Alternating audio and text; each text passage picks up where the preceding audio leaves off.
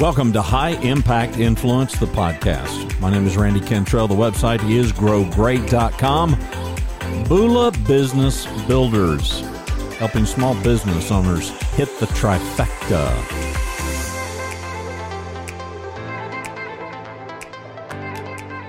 Greetings and welcome inside the Yellow Studio. My name is Randy Cantrell. I am your host here. Appreciate you clicking play. Hope that you will tell a friend. Every night while sitting in front of the TV, I would open a large accordion file where I would keep manufacturer's literature on high fidelity stereo gear. The file was one of those alphabetized, foldable, cardboard ish kind of folder files. Had a slot, you know, for every letter of the alphabet. Advent speakers, for instance, their literature would go into the A slot. Thorens turntables, that would go into the T slot. You get the idea. I started this habit, I'm in junior high school because I love music and I love the gear that was used to play my favorite records and all of this cool equipment far beyond my means. But every night I would look at these features and these specs and I would look at these glossy photographs in this literature and I would dream. I would visit stereo stores as often as I could. I would listen to these sound systems that I could only dream about owning. It was glorious. It was just glorious. And that's what it was to sit down in a listening room to hear a record the way that it ought to be heard, full fidelity. And I would leave each store visit with whatever new product literature was missing from my growing collection. It was a passion for music and stereo gear that propelled me to walk into a stereo store when I was 16 years old. No selling experience, no real work experience except for manual labor for my dad's business, home construction, stepping and fetching mostly, you know, and well, cleaning completed construction projects. Now, I can tell you that is nasty, nasty work. Not exactly the kind of work that would make your heart rate increase. Well, except due to just exhaustion in the summer months. Somehow I wound up in front of the owner of this stereo store. I'm 16 years old. This is a store with four sound rooms, each armed with those 70s fixtures, sliding glass patio doors. Now, you younger folks do not remember these things, but these were glorious stores. Sitting in his office, he began to grill me about products, including products that his store didn't even carry. And I quickly was able to answer all of his questions, including the only one that I still remember today. What do the model numbers of Marantz receivers represent? No problem. I knew the answer. Their wattage per channel. He hired me right there my first real job working for a small business owner, straight commission, and I was hooked. In 2007, I formally began to serve small business owners. Years and years and years of being in the trenches, of working to achieve the trifecta of business building, it compelled me to serve my people. My people, small business operators, people with whom I have more in common than probably any other segment of business people small business. It is close to my heart. Admittedly, I am biased heavily in favor of the entrepreneur working hard to make a difference in their part of the world. In 1984, I was 27 years old.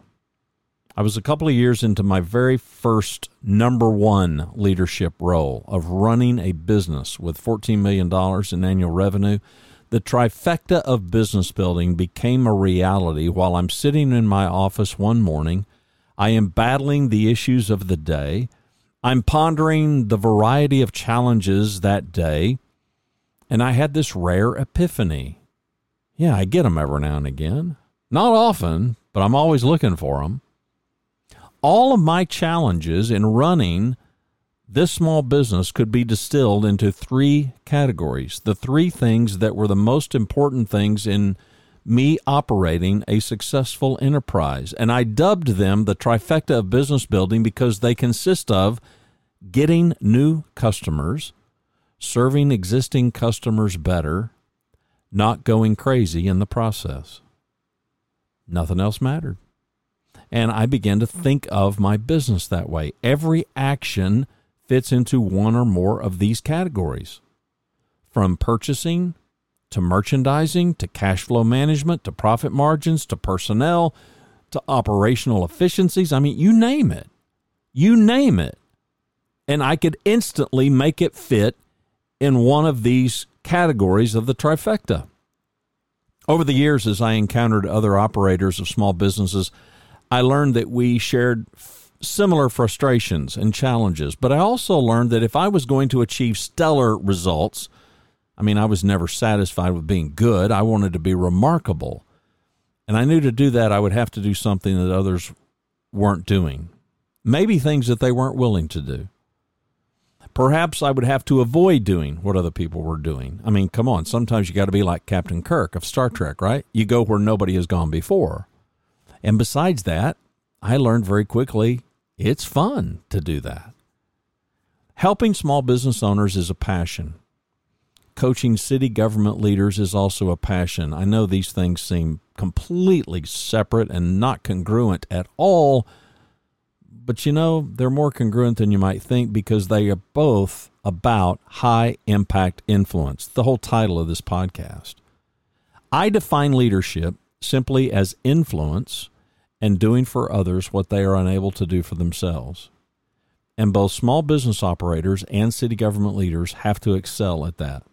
I don't have any experience in city government leadership except in coaching leaders largely about relationship, communication, team building kinds of things. But come on, the small business operator and the city government leader have got to excel at leadership. Both have their own challenges, and while the trifecta of business building isn't exactly in play with city government, parts of it sure are number two and three for for sure are serving existing customers or citizens better. That's always in play, and not going crazy in the process. Well, that's in play for all of us. The work is completely relationship based. It's never transactional for me because I'm just not a transactional guy. Now, I'm not making judgments on it. In fact, I'm going to embed in the show notes today. This is October the 15th, 2021 so just go find this episode over at the website, growgreat.com, and you will see an embedded YouTube video that I recorded just a few days ago. I, it's about eight minutes long, it's not long. I'm not making judgments on people that are transactional. And I say in the video, you know, if you're if you're a venture capitalist, you really want to be transactional because I mean, come on, you, you, you want to invent the fork, right? You want something that everybody on the planet can use. You want something scalable. And while I value transactions, that is, people who decide to buy, I'm not the guy, I just can't take people's money, deliver a product and service, and then be done. So I would absolutely be horrific in the whole venture capital world. It's just not the way I'm wired. There's nothing bad about doing that. It's just not what moves me the most. What moves me most is seeing the story unfold establishing this ongoing relationship of some sort. I'm not talking about becoming best friends. I'm not talking about intruding into people's lives, but I'm driven to make a positive difference, a difference that I would like to see as I watch clients and customers put in the hard work to grow, improve, and change. For me, nothing is more rewarding. Getting new customers. This was when I was 27 years old, what I wrote down is the first leg of the trifecta getting new customers. Because, quite simply, until we get customers, we don't have a business. Every small business needs new customers in order to thrive. Horror stories abound of small, even mid sized businesses who relied too much on a single or few customers. A small candy manufacturer landed a major retailer. They threw a party, figured, hey, our future is bright, our future is secure. The initial purchase order for the big customer was the largest they had ever seen. In fact, it was such a large PO, they couldn't even imagine that they got it. It was a game changer. They ramped up production to meet the demands of this new customer who paid them like clockwork. Major investments were made in production equipment, additional shifts were hired to meet the demands of this new customer they pretty much let all the other customers go because, well, they kind of sort of had to. Explosive growth fueled their euphoria. And by the third series of purchase orders, things had changed. Big box retailer told them, here's how much we're going to pay you. Significantly lower price than before. And it was pricing that put a serious cramp on the profit margins of the little manufacturer. Okay, well, now what do you do? Well, they felt like, well, we don't have any choice. We've, we've got to meet the demands of our client. I mean, our whole business hinges on this client. And by leaning too heavily on this one customer, albeit a huge customer, they put their entire company at risk. I'd love to tell you the story ends well, but it doesn't. They neglected the first trifecta. You must continue to get new customers. Serving existing customers better. Few things are more valuable, I learned as a young man leading a small business, than building a solid customer base, a base of loyal, repeat customers. Small business owners quickly discover how much easier it is to get a customer to come back than it is to spend a ton of money to try to get a brand new customer.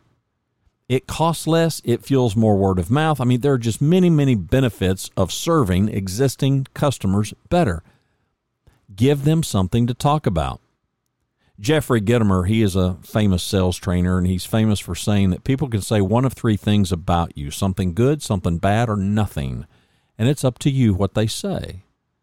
He's right. He's completely right. So why not give people something good to say about your business? Now, this part of the trifecta impacts operations, which translates not just to existing customers, but frankly, every facet of your enterprise. This is where businesses must focus on systems and processes that produce predictable results consistently without fail. Too often, the exceptions are the rule for small businesses, but it doesn't have to be that way. No, if we would approach our small business like an airliner or a fast food chain, then we need to figure out how to deliver superior service every single time and let the exceptions be, yeah, okay, we dropped the ball. I could say a whole lot about recovery. That is, how do you fix it when you broke it? Uh, but let's keep going. Listen, few things, I posted this on Instagram and some other places the other day. Few things are more powerful than a mind made up. This is the key, in my opinion, to high performance deciding that it is what you will do and it is who you will become. Sounds simple, I know, but it is true. And yes, it is simple. No, it's not easy, but it is simple. Think of the worst experiences that you have had as a customer. Now, for many of us, it may have to do with a cell phone carrier or a TV service provider. I mean, the stories are horrific about both of these spaces. Enormous companies, household name companies with lots of resources, companies that mostly choose to be transactional because they don't care if you're happy or not, because they figure saving a dollar trumps making you happy. We're no worse than anybody else. Uh, it, it could be, it probably is, their unofficial battle cry. We're no worse than anybody else. Well, boy, that'll get you out of bed in the morning, won't it? Google the various reviews of the company where you get your cell service or where you get your TV, and I promise you, you will see page after page after page after page of horrible stories, stories of not serving existing customers well. Rather, you will see story after story, and you yourself have experienced it likely, treating paying customers poorly. And because they thrive anyway, they can be lulled into feeling good about themselves. Maybe they'll survive, maybe they won't. I mean, come on, deep pockets do help ensure feeling safe. But as small business owners, we don't have that luxury. And you know what? It's a good thing, it's a blessing. No, in fact, it's a great thing because it's why innovation happens in small businesses and it's why patrons enjoy supporting small businesses. It's why we exist. We do make the world better. Comedian Steve Martin, he gave that famous answer, you know, to the question about how to become a famous comedian. Be so good they can't ignore you. Be so good they can't ignore you. And let that be our mantra as small businesses. We want customers to become clients, that is, repeat customers. Well, okay, then there's growing crazy in the process. This part of the trifecta, I started to say it may be the hardest to achieve. No, it is the hardest to achieve, but it's doable. Small business owners who have plenty of new customers and who are serving existing customers well may find themselves sacrificing their entire life. Too many small business owners that I know have given up marriages and children and health as they work to make their company thrive. Worth it? Well, I'm not going to judge. Each person can decide for themselves. Me personally, I don't think so. Our sanity, our health, our relationships, they matter. It's common to encounter small business operators, though, who truly believe that this leg of the trifecta may be impossible. And it's only because, well, my favorite qu- quote is in play. I would love to tell you who said it or who wrote it, but I've never been able to discover it. But here's my favorite quote of all time, and this is completely in play when it comes to this last leg of the trifecta, not going crazy in the process. Everything is hard until it's easy. Everything is hard until it's easy. Seeing things more clearly, seeing things maybe for the first time, it requires hard work. But hard doesn't mean impossible. You know, it's like going to the gym for the first time in years and you're using muscles that you haven't pushed in a long time and it makes you sore. I mean, it, well, it can make it even hard to get out of bed in the morning, makes you tired. But if you will persist, strength will come. And what began as hard becomes easier and easier. So we add more weight. We add more reps. We push ourselves a little bit harder. Why? So we can become stronger. It pains me to see small business operators struggle in any of these three areas of the trifecta of business building. But man, this one, this not going crazy in the process, ah, this one pains me more than any of the others. The human toll on a small business operator, on their staff, on their family, on their friends, it can be enormous. Financial rewards, they are worthwhile pursuits. I sometimes get really irritated when people go, you know, well, it's just, you just want to make money. You just want to make money as they throw barbs at a small business owner. No, it's not just about making money, but making money is a big part of it. Now, if you're running a nonprofit, good for you, but the small business owner is not running a nonprofit. But don't be fooled into thinking that financial rewards are more valuable than the people that you love and the people that love you. Question Can you have it all? No. No, and I'm not going to lie to you and tell you that every business owner can hit the trifecta. In fact, I'm going to tell you that most won't. Many will, some are going to figure it out by hit and miss, mostly miss. Others are going to hit on something at just the right time, fearful that people might figure out that we got a little bit lucky. And still others are going to figure out that their accelerated growth is easily worth investing in some help. Somebody who can help them figure things out more quickly. Somebody who's capable of helping them make the most of their resources while giving them more time and more opportunities and more ability to expand their resources. You don't have to have it all. You just want more of what you want and you want less of what you don't. And I'm here to tell you that is possible. But you have to decide for yourself. You have to make up your mind about what you want and how determined you are to achieve your ideal outcome and I get really fixated on your ideal outcome. Our work, dubbed as Bula Business Builders, is not about us achieving our ideal outcome. Sure, we've got one, but helping you achieve your ideal outcome, well, that's part of our ideal outcome. This is about you. This is about you achieving your ideal outcome. And ideal outcomes, you know, they change, and that's perfectly okay. In fact, it's better than okay. It's how it ought to be. When I was 35 years old, I wanted very different outcomes than the ones I want today. And you know what? The one that I want today is very different from the one I wanted just a year ago. Clarity. Clarity of our ideal outcomes is important along every phase of our life. It's a journey, but it's a journey with an intent focus on the destination.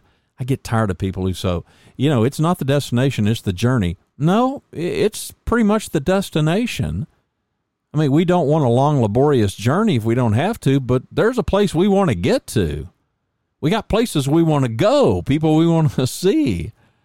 You know, it's like kids in the car moaning, "Are we there yet? Are we there yet?" I mean, we yeah, we hope to enjoy the ride, don't get me wrong, but we are headed to a destination that beckons us.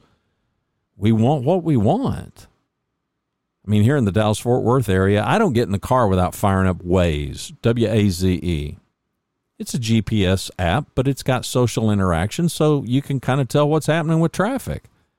You know, I, I learned a long time ago when that Waze voice navigation kicks in and tells me to turn left, I'm turning left.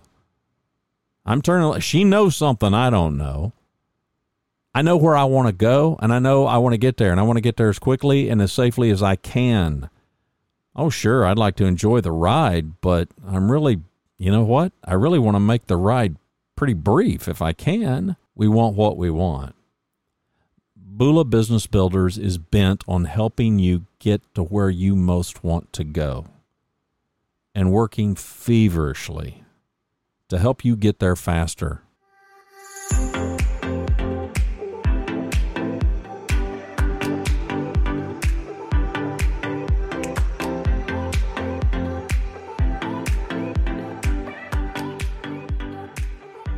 I hope all is well with you and your small business, if indeed you are a small business owner. If there's anything at all that we can do to be of service to you, let me direct you to Bula, that is B U L A, businessbuilders.com. Bula is a Fiji term, means hello and goodbye. It's analogous to aloha in Hawaiian, but mainly it means life. In particular, it means life is good. I'm not from Fiji, never been to Fiji. Hope to go one day, but I fell in love with that word about 45 years ago. And it stuck. I began to use it as greetings on internal memos to my staff. Instead of saying hello or good morning, I would write Bula, B U L A, exclamation mark. Now you know, and you'll never forget. Be well, do good, grow great. GrowGreat.com is the website. My name is Randy Cantrell. Greetings and welcome inside the Yellow Studio.